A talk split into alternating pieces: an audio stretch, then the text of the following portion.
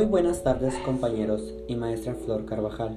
Mi nombre es José Cepeda y en el siguiente podcast les voy a hablar un poco sobre el tema de teoría del desarrollo cognitivo. Pero, primero que nada, ¿qué es el desarrollo cognitivo? El desarrollo cognitivo es el proceso por el que una persona va adquiriendo conocimientos sobre lo que lo rodea y desarrollar así su inteligencia y capacidades. Esto se refiere a cómo un individuo en un ambiente predeterminado em, se ve afectado por el mencionado. Por ejemplo, el cómo ese ambiente moldea sus aptitudes, creencias, sentimientos, etc.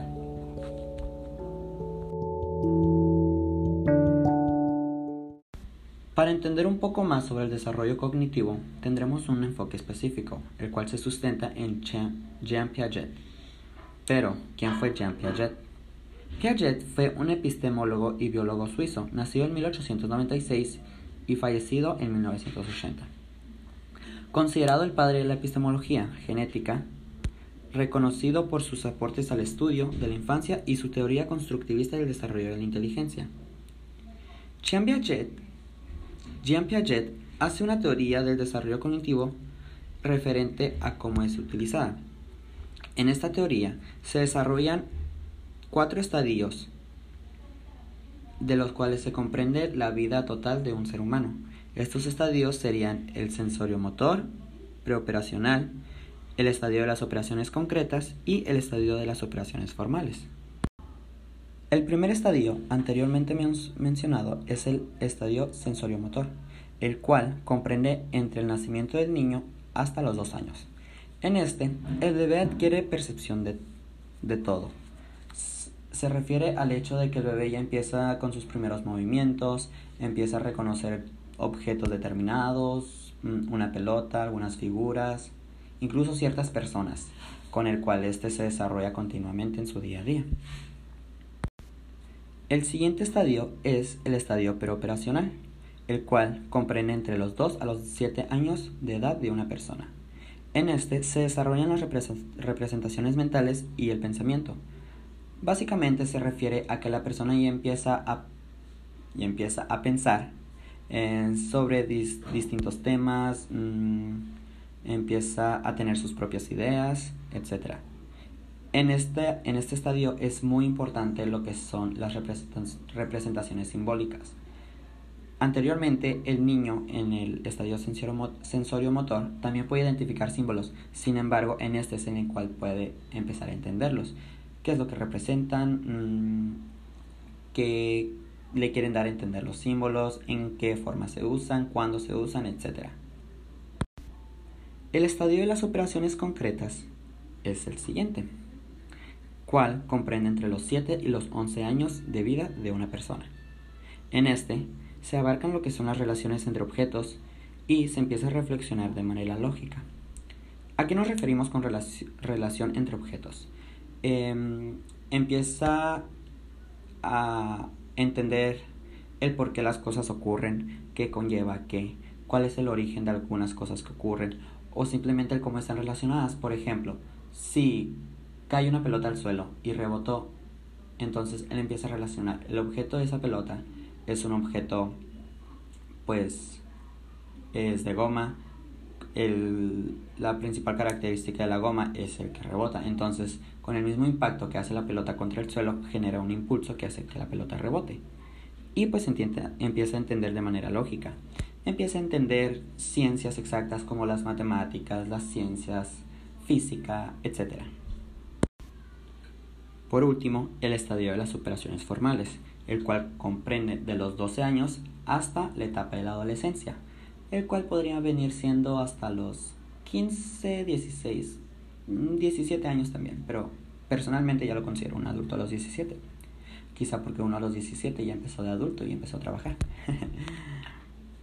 bueno, el estadio de las operaciones formales, en este comprende el hecho de pensar de manera abstracta, en este, la persona empieza a entender las consecuencias que generan sus acciones. Pues principalmente este estadio se, se caracteriza por el hecho de que la persona ya se considera una persona madura, capaz de analizar, de comprender y de responder por las acciones. Entonces, en este, la persona ya empieza a entender el por qué algunas cosas suceden de acuerdo a, a cómo esa persona actúa. El cómo le puede llegar a afectar, el cómo puede afectar al prójimo, al ambiente en el que está, o simplemente el cómo el mismo ambiente o el mismo prójimo lo afecta a él de manera directa. Así también, como se puede desarrollar un, un conocimiento o aprendizaje cognitivo, también llega la etapa en la que llegamos al deterioro cognitivo, que según teorías o incluso pruebas dicen que a partir de los 45 años es cuando empieza el deterioro. En esta etapa se nos pueden empezar a olvidar cosas tan sencillas como el hecho de dónde dejamos las llaves, em, si olvidamos hacer alguna cosa o incluso el simple hecho de estar leyendo y leyendo y releyendo un texto sin poder comprenderlo. Todo esto, según teorías, em, son consecuencia de diferentes factores como la ansiedad, la depresión, la ansiedad. Todo esto lleva a que desarrollemos una disminución en nuestro comportamiento cognitivo. Para entender cómo se logra el desarrollo cognitivo, es impredecible conocer algunas de las funciones que han afinado el proceso evolutivo y que resultan esenciales en este proceso. Básicamente son cosas primordiales para desarrollar una buena cognición. Cosas como el lenguaje, el léxico, la memoria, la atención, percepción, inteligencia, entre otras.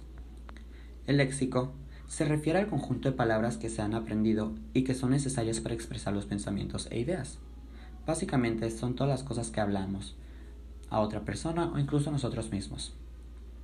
La memoria incluye todos los procesos a través de los cuales el cerebro recopila y utiliza la información sin necesidad de aprenderla de nuevo cada vez que se, que se necesite. Esta función cognitiva también incluye la memoria de trabajo, que es la que hace posible el almacenamiento del léxico. La atención.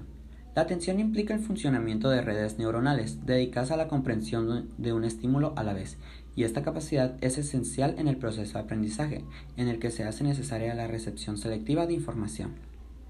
La percepción implica el registro y la interpretación de las experiencias sensoriales, así como también la capacidad de convertir ese registro en una representación de la realidad. La percepción básicamente se refiere al hecho de nosotros cómo entendemos algo o cómo lo digerimos, básicamente. La inteligencia, que es de hecho otro factor importante en el desarrollo cognitivo, implica el procesamiento de toda información que proviene del entorno de una forma eficiente, de tal manera que sea posible acceder a ella y aplicarla en la resolución de problemas.